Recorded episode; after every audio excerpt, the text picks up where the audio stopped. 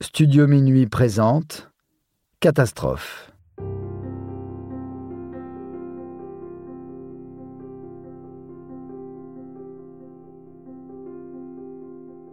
La catastrophe du Mont Sainte-Odile.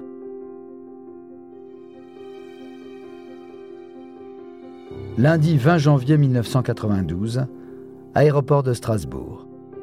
Quelques personnes attendent le vol I T cinq un quatre huit en provenance de Lyon, dans lequel quatre-vingt-dix passagers et six membres d'équipage sont montés une heure plus tôt.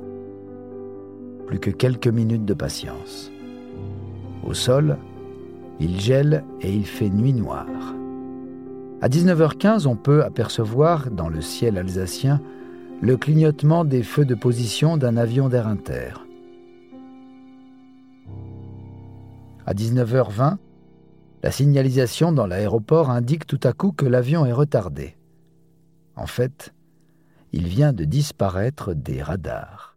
Aucun message de détresse, aucun appel d'urgence du commandant de bord ou du pilote. Où est le vol I T cinq un quatre huit ? Sur le tarmac, plusieurs avions attendent pour décoller. Quelques secondes plus tôt, le contrôleur aérien a indiqué au pilote qu'il allait devoir atterrir à l'aide des balises de radionavigation. Mais l'équipage n'a pas l'habitude de faire ce type d'approche. L'avion a viré de bord et entamé une longue boucle au-dessus du mont Sainte-Odile afin de se présenter dans l'axe de la piste. Le train d'atterrissage sort tandis qu'on annonce aux passagers une arrivée imminente. Cet avion est un Airbus A trois cent vingt.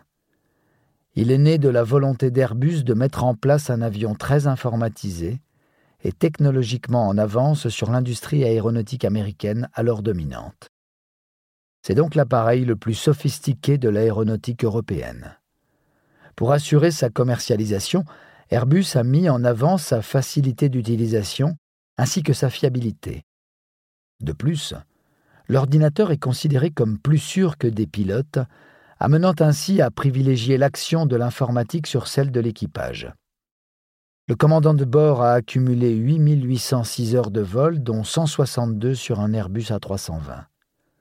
Le copilote a derrière lui trois mille six cent quinze heures de vol, dont soixante et une sur l'A trois cent vingt. Est-ce suffisant pour maîtriser tous les paramètres d'un appareil désormais ultra-informatisé ? L'alerte est immédiatement donnée par le Centre de contrôle aérien de Strasbourg qui déclenche le plan SATER, un plan de sauvetage pour les avions en détresse. Et le plan rouge pour organiser l'intervention des premiers secours. Car à l'évidence, il est arrivé quelque chose de très grave à l'Airbus A trois cent vingt. Cet Airbus a déjà rencontré des problèmes par le passé. Une première fois en mille neuf cent quatre-vingt-huit, lorsqu'un A trois cent vingt s'est écrasé dans une forêt en bout de piste de l'aérodrome de Mulhouse-Habsheim au cours d'un meeting aérien, avec à son bord cent trente-six personnes. Bilan, trois morts et trente-six blessés. Une deuxième fois en mille neuf cent quatre-vingt-dix, quand un A trois cent vingt reliant les deux villes indiennes de Bombay et Bangalore s'est écrasé sur un terrain de golf alors qu'il tentait d'atterrir, tuant quatre-vingt-douze des cent quarante-six personnes à bord. Sinistre bilan pour seulement quatre ans d'exploitation. La première chose à faire est de localiser l'appareil. Les recherches s'organisent dans les collines à proximité du mont Sainte-Odile sur une surface de près de vingt kilomètres carrés, sans téléphone portable, sans G P S. Il faut rapidement le retrouver afin de porter assistance aux éventuels survivants.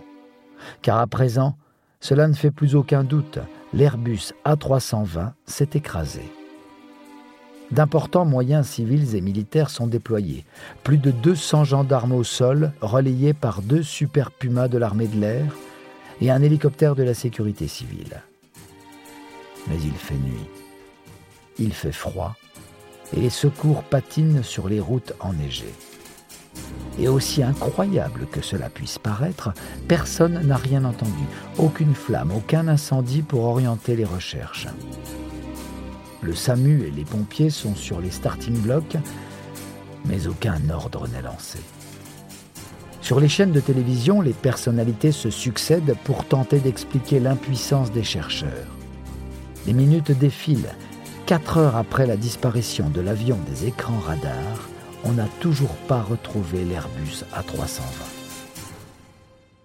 À vingt-trois heures trente, un riverain prévient les gendarmes. Il a retrouvé l'appareil.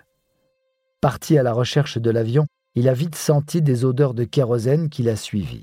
Il a découvert des survivants et c'est avec l'un d'eux qu'il a rejoint les secours, qu'il a ensuite guidé jusqu'à la carlingue. Les premiers secouristes ne sont munis que de petites lampes de poche et construisent des brancards avec des vestes et des branches. Ils arrivent peu avant minuit au lieu dit Lablos, à huit cents mètres d'altitude. Ils ont grimpé un sentier escarpé au pas de course par moins cinq degrés et devinent l'ampleur de la catastrophe plutôt qu'ils ne la voient. Dans l'obscurité, ils distinguent les arbres arrachés et la carlingue de l'avion coupée en deux, éparpillée sur plus d'une centaine de mètres. Autour d'eux, des gémissements, des voix et des cadavres, beaucoup de cadavres. Chercher les survivants, les installer dans les brancards de fortune, doucement, ne pas les brusquer, puis redescendre le sentier le plus rapidement possible pour atteindre les postes de secours au pied de la colline. À quatre heures trente du matin, à l'aéroport de Strasbourg, un responsable d'Air Inter vient annoncer aux familles et aux proches rassemblés le bilan de la catastrophe. Neuf personnes ont été sorties vivantes des décombres de l'appareil. Un à un, ils donnent leur nom.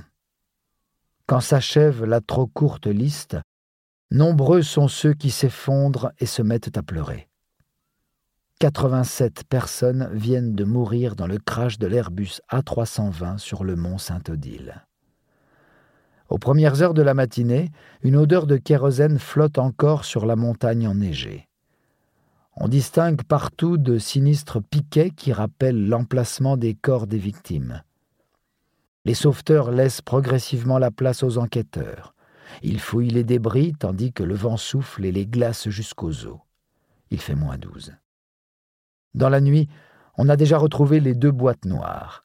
Celle qui contient les conversations enregistrées dans le cockpit est en bon état, mais l'autre a fondu.